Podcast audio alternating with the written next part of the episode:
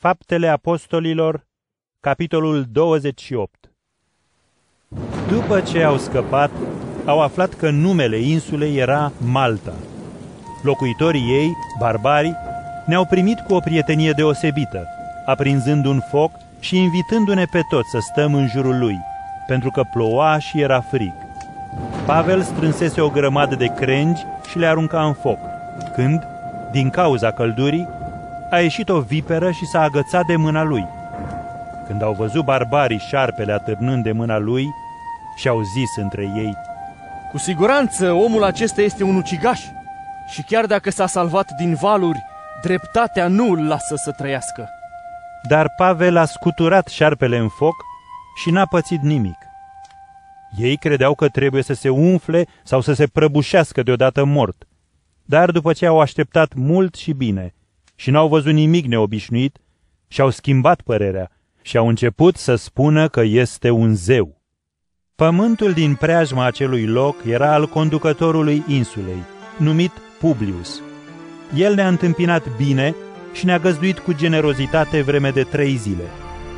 Tocmai atunci, tatăl lui Publius a căzut bolnav la pat cu febră și dizenterie. Pavel s-a dus la el și a pus mâinile peste el și, rugându-se, l-a vindecat. Din cauza aceasta, au început să vină și alți bolnavi de pe insulă și erau vindecați.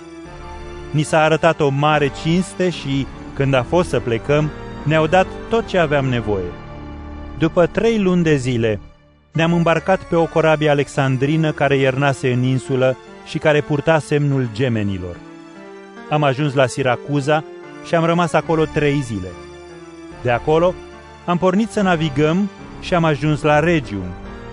După o zi a început să bată vântul de miază zi, iar în ziua următoare am sosit în portul Puteoli, unde am găsit niște frați.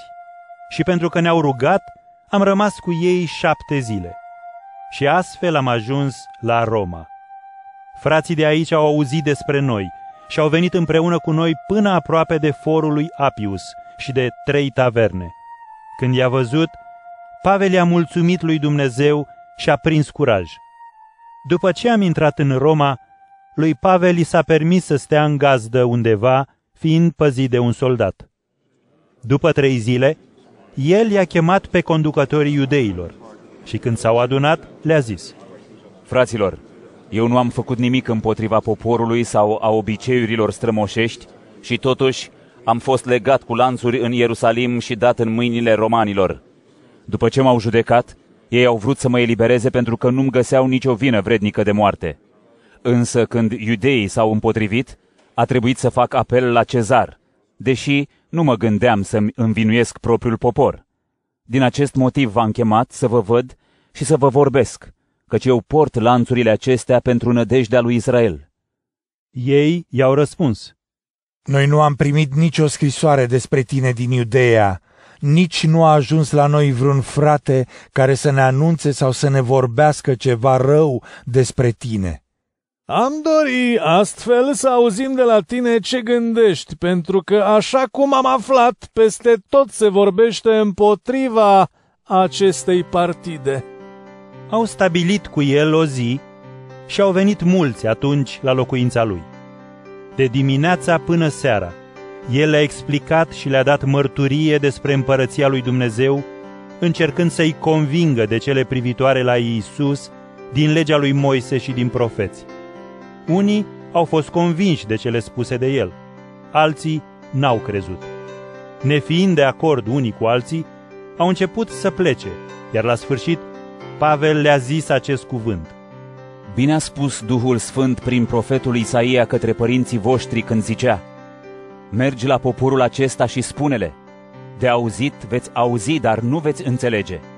De văzut veți vedea, dar nu veți pricepe, căci inima acestui popor s-a îngreunat. Cu urechile aud greu, iar ochii și-au închis, ca nu cumva să vadă cu ochii, să audă cu urechile, să înțeleagă cu inima și să se întoarcă, și eu să-i vindec. Să vă fie cunoscut așadar că această mântuire a lui Dumnezeu a fost trimisă neamurilor, iar ei o vor asculta. Pavel a rămas acolo doi ani întregi, într-o casă închiriată de el.